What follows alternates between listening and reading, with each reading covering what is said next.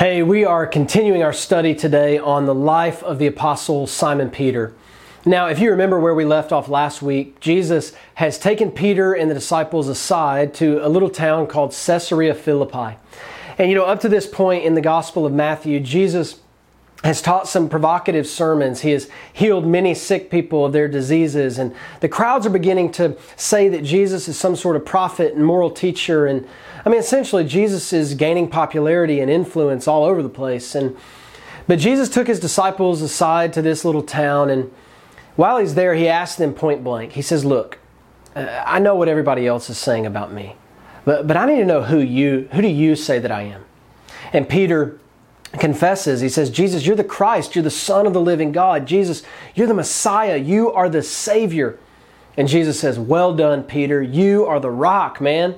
And on your confession, I'm going to build my church, and the gates of hell will not be able to stop it. And so, at this very moment, the secret is out with the disciples. I mean, they know that Jesus is the Christ. They know that He's the Messiah that the world has been longing for and waiting for.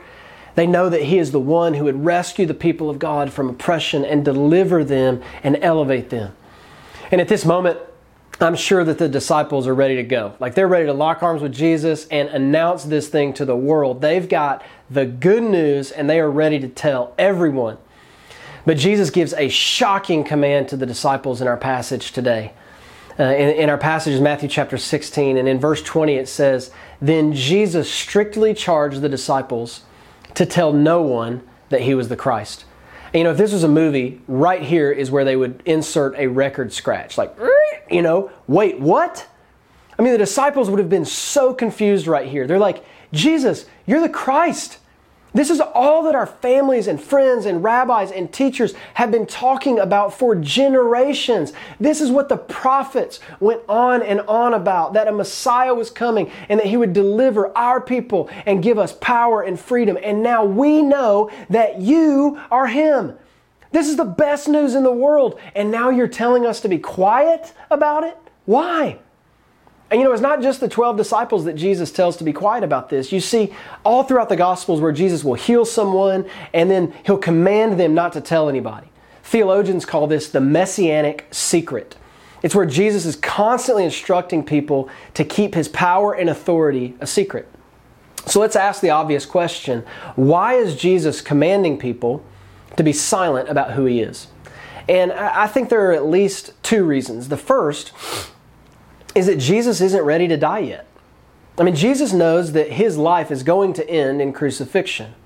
But he also knows that this moment is not his time to die. And you know, he often tells his disciples, he says, Hey, my hour has not yet come. It's coming, but not yet. And Jesus knows that as soon as the religious leaders hear that he is claiming to be the Christ, that he is claiming to be the Messiah, that they'll accuse him of blasphemy and they'll be calling for his head.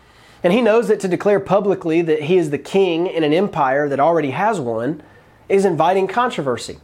I mean, Jesus, he still has sermons to preach. He has people to heal, followers to call, a ministry to pursue, and he doesn't want to invite controversy or opposition before the time is right. Secondly, I think Jesus tells him to keep it a secret because he knows his disciples aren't ready for what's to come. I mean, we see elsewhere in the Gospels that once the disciples find out that Jesus is the Messiah, they immediately start dreaming about what that means for them. And they think in their minds, if Jesus is the Messiah and we're part of his inner circle, that means we are in. We're going to be powerful, we're going to have influence, and we're going to have prestige. There's even this one point in the Gospel of Matthew, chapter 20, where James and John's mom comes to Jesus. And she approaches him and she's like, Hey, Jesus, look, when you establish your kingdom, I just need to know my boys are going to be your number two and number three, right? Like my boys are going to be vice president and secretary of state. I mean, I just need to know this, Jesus. Like my boys are going to be right and left of you, right? You see, the disciples had an incomplete and insufficient understanding of what it meant for Jesus to be the, be the Messiah. They had it in their heads that uh, the Messiah was going to be this political savior for their people, and he was going to represent victory and power and triumph and prosperity and even vengeance and he was going to establish a kingdom and overcome evil. And the truth is, they're not wrong. The scriptures do say that the Messiah will do exactly those things. But they really, it's like they only memorized the verses about the ending, the victory, but they didn't pay attention to the verses about the process. They knew what the Messiah was going to accomplish, but they weren't ready to understand how he was going to do it. and how he was going to ask them to participate. In Isaiah 53 and Isaiah 42, for example, Jesus it talks about how the Messiah will claim his throne and accomplish his victory not through warfare and domination, but through suffering and sacrifice. This means that not only will Jesus have to suffer, but his disciples will as well. And Jesus knows that in this moment, none of these guys are ready. They're not ready to count the cost of following him to the cross. And so, Jesus, for the first time here, he explains to them what's going to happen and how he's going to die and how he's going to be raised on the third day. Look at what he says, verse 21. It says, From that time, Jesus began to show his disciples that he must go to Jerusalem and suffer many things from the elders and chief priests and scribes and be killed and on the third day be raised. Jesus says to them, He says, Look, you guys think I'm going to wage an actual war on the Romans? No, I'm actually going to be killed by Roman authorities and at the hands of our religious leaders. But my victory will not come through defeating them, it will come through defeating death itself. And Jesus, I mean, I, I, love that Jesus is just upfront and honest with them about what's coming in the future. There's no bait and switch with Jesus. He tells them the whole truth about what it means to follow him up front. and now watch this. You remember last week when I said that Peter has a bit of a pattern of being a loudmouth? I mean, he tends to speak before he thinks. He puts his foot in his mouth. He's always the first one. To, he, I mean, he's just always the first one to talk. Well, look at what Peter says here in verse 22. It says that Peter took Jesus aside and began to rebuke him, saying, Far be it from you, Lord. This will never, this, this shall never happen. You're like, oh, Peter, man, you got to love the guy. Like one minute, he's like, Jesus, you're the Christ, man. You're the Son of the living God. And the next minute, he's like, hey, Jesus, come here, come here. I need to tell you how to do your job. I mean, Peter in this moment has the nerve to rebuke Jesus. He's like, You can't die, Jesus. That's not what a Messiah does. That's not what's best. That is not, Jesus, how we'll be freed from our oppression. That's not how a kingdom is established. Come on, Jesus. Let me tell you how to do this. But verse 23 says that Jesus turned and said to Peter, Get behind me, Satan, for you are a hindrance, a stumbling block to me. For you are not setting your mind on the things of God, but on the things of man. So here's what's happening here in this passage Jesus knows that in order to save the world from our sins, he must die in our place on a cross. But Peter, I mean, he's just, he's still thinking that Jesus' job is going to be to build an earthly kingdom of power, prosperity, victory, and vengeance. And Peter is thinking of the things of earth. He's thinking of the things of man. But Jesus is thinking about the things of heaven, the things of God.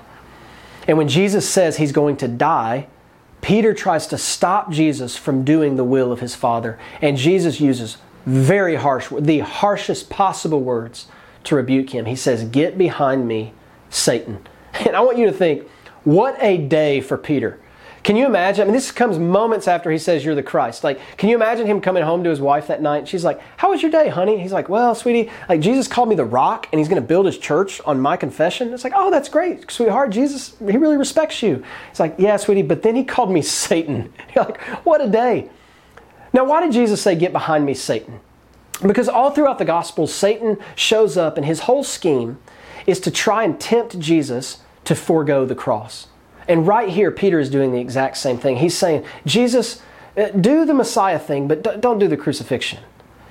Peter doesn't realize it, but what he's doing is he's asking Jesus to take the glory of the resurrection without the pain of the cross. He's asking Jesus to be the king without the cross. And Peter is actually doing the work of Satan, and he doesn't even realize it. He's trying to take the cross out of Christianity. And look at what Jesus says in verse 24. He says, Jesus told his disciples, If anyone would come after me, let him deny himself and take up his cross and follow me. For whoever would save his life will lose it, but whoever loses his life for my sake will find it. For what will it profit a man if he gains the whole world and forfeits his soul? Or what shall a man give in return for his soul? Now, the central issue between Peter and Jesus in this passage is this Jesus is trying to show Peter the necessity of the cross, and Peter is trying to diminish the need for it. Peter, at this moment, wants a Christianity that is void of pain and void of suffering. He wants a Christianity that's void of the cross of Christ, and that's not possible. You know, it's easy for us to look at Peter and think, like, man, Peter, why are you such an idiot? But I want to show you this morning that we do the same thing. We try to diminish the cross from our own Christianity. And so I want to offer two ways this morning that we avoid and diminish the cross in our own lives. And then I hope to convince you that the cross of Christ is not something to look away from, but to rest in and walk in. And the first way that we diminish the cross is this we diminish the cross when we live in our guilt and shame. You see, a basic understanding of the cross is this Christians believe that Jesus paid for our sins on the cross when he was crucified. We believe that on the cross, Jesus, who is sinless, put our sins upon his shoulders. And he was punished and crucified in our place, and he died the death that we deserve so that we can be forgiven by God and gain the reward of eternal life and full acceptance that only Jesus deserves. And we sing these songs, you know, songs that say, Jesus paid it all, or it is finished. But we Christians, we often do this weird thing where even though we confess and sing that we believe that Jesus paid it all, sometimes we live like Jesus only paid some, and we have to keep paying up every time we mess up. What I mean is, that many of us, when we stumble and when we fall and when we do that thing that we hate or that thing we said we would never do again or when we fall off the wagon, when we do these things, we live with so much shame and guilt, and we don't actually live the confident and secure lives that we should live if we really believe that Jesus paid it all. Several years ago, I was a, um, serving as a pastor at a church in a college town. And we had a young college student. Um, I mean, this was a guy who loved Jesus and he wanted to honor Jesus with his life. But one weekend, he found himself in a typical college situation where he was just tempted to do something that he was he knew was wrong, and he did it. And immediately afterwards, he was just overcome with guilt and shame. And he called me on that Monday and he said, Will, I, I, need to come by your office. Can we talk? And so he came and he sat down in my office and he laid out all the things he did and how ashamed and guilty he felt. And he said to me, he said, Will, I haven't prayed. I haven't opened my Bible. I didn't go to church this weekend. He said, How could I? I just feel so ashamed. I feel like a hypocrite. And so I just opened my Bible in my office and I read 1 John 1 9 to him, which says, If we confess our sins, God is faithful and just to forgive us our sins and cleanse us from all unrighteousness. And I said, Hey man, you just confessed to me, and I know you've confessed to God. And the truth is, God is faithful. You're forgiven. Rest, breathe, and go on with your life with confidence that Jesus paid it all. And he said, Yeah, I've already done that. I've already confessed, but what else do I need to do? Like, do I need to do community service? Do I need to pray a hundred Hail Marys? Like, what? He's like, What else do I have to do? I said, No. If we confess our sins, God is faithful and just to forgive us. Confess your sin, believe that Jesus has paid for it already, receive God's forgiveness, and walk in the newness of life. I said, Bro, you're trying to pay for a sin that's already been paid for. And he looked at me with tears in his eyes and he said, It can't be that easy. I said, It wasn't easy. It cost Jesus his very life. But Jesus, when he was being nailed to that cross, he already knew that you were what you were going to do this weekend. And he died for you anyway. And I told him, Your problem right now is that you're just not fully convinced that on the cross, Jesus really paid it all for you. And you're still trying to pay for your sins when Jesus already has the receipt in hand. And I think for many of us, we fall into this same trap. I know I do. And when we do, we minimize the glory of the cross. Jesus paid it all, the song says. All to him I owe. My sin had left a crimson stain. He washed it white as snow. You see, we diminish the cross when we fail to believe that Jesus really has paid for our sins so that we can be fully forgiven by God. The second way we diminish the cross, and it's this we diminish the cross when we fail to make sacrifices in following Jesus. Listen, the cross of Christ is proof that God is gracious. It is proof that God gave His one and only Son to die in our place. You cannot question God's love for you. He gave everything so that you could be forgiven, so that you could be restored, so that you can be a new creation. That is grace, that is mercy, that is undeserved, and that is good news. We call it the gospel. Through the cross of Christ, God has rescued you from the penalty of your sins and has purchased your admission into the kingdom of God for all eternity. But if you are a follower of Jesus, that means that you follow Jesus. And our Savior and Lord, Jesus the Christ, his life was marked by sacrifice. He continually gave himself up for others and for the will of his Father.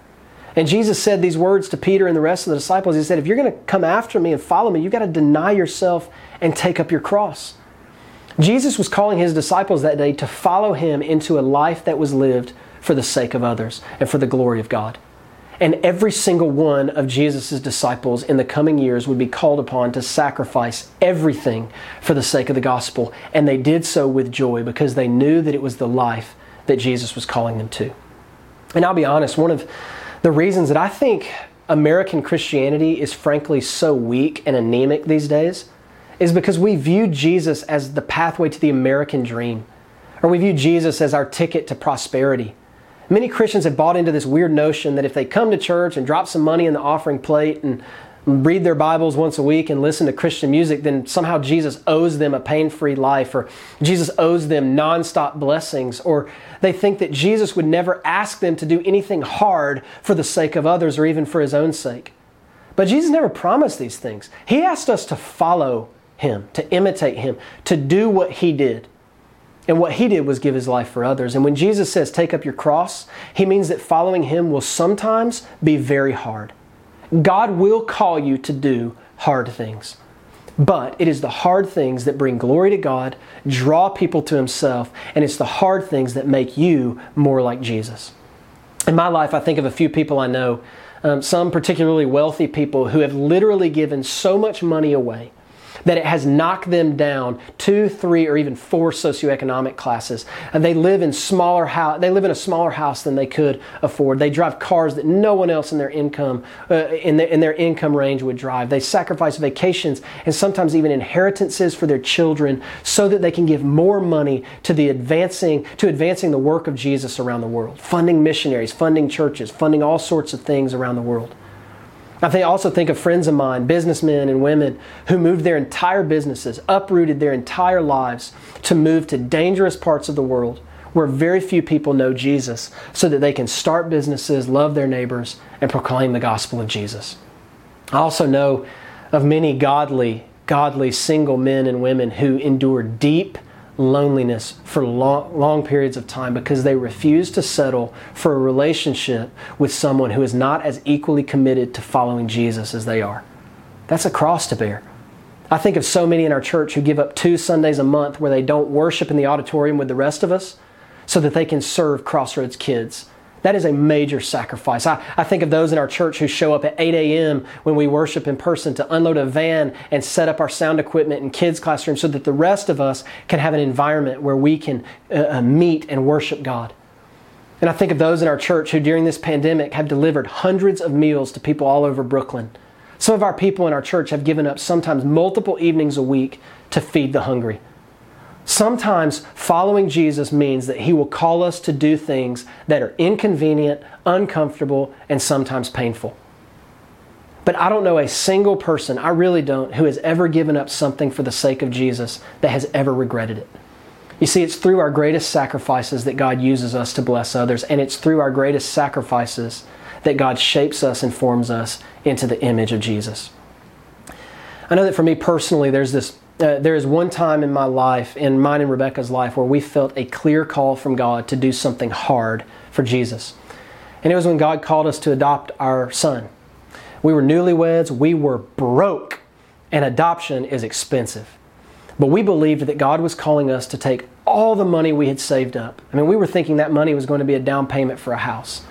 But we took that, God called us to take that money and to adopt an orphan because we were convinced that God grieves when any child is an orphan. And James 1:27 says that religion that is pure and undefiled before God the Father is this: to visit orphans and widows in their affliction and to keep oneself unstained from the world. And we just felt like we weren't exempt from this verse and that God was calling us to this. And so we gave up all of our savings to adopt our son. And I'll be honest with you, there were many well meaning Christians in our lives that told us that it was a mistake and that we shouldn't do it. They lovingly pulled us aside, just like Peter did to Jesus, and they said, You really shouldn't do this. And listen, just like Peter tried to convince Jesus to disobey the will of his Father, when you live in obedience to the way of Jesus, I promise you, there will always be well meaning people in your life who will try to deter you. But you must stay the course, not for their sake, not even for yours, but for the sake of Jesus and for the sake of others. And my wife and I, we went through with the adoption, and the adoption itself was a painful journey. Tears, frustration, waiting, and paperwork, and paperwork, and paperwork. And as many of you know, our son, whom we adopted, has some pretty serious special needs. And I love that boy more than my own life itself. But I got to be honest, being his dad is the most challenging, hardest thing God has ever called me to do. Physical therapy appointments, the grief of missed developmental milestones, and all the struggles that come with raising a special needs child. It's hard. And there are days when I complain and gripe to God and I say, This is too hard. Why did you call me to this? I can't do it. I'm not strong enough. But here's what I can tell you the hardest thing that God has ever called me to do has been the very thing that He has used to bless me, shape me, mold me, mature me, and strengthen me more than anything else in my life. And I would not trade the pain or the difficulty for anything in this world because it is through the hard things, the crosses I've had to take up, that God has done His greatest work in me. And I know that there are a hundred other people in our church who could probably say the same thing that the hardest thing God has ever called you to do, that is the thing that God used to make you more like Him. And I look at Peter and Jesus told him, He said, Take up your cross. And we're going to see as we continue to study Peter's life that Jesus calls Peter to some hard things. Jesus would, or Peter would eventually literally take up a cross. Church history tells us that Peter died for the sake of Jesus. He was crucified just like his Christ. But God, uh, but, but Jesus used Peter's life and death to bring countless thousands of people into the kingdom of God. See, here's the point I'm trying to make.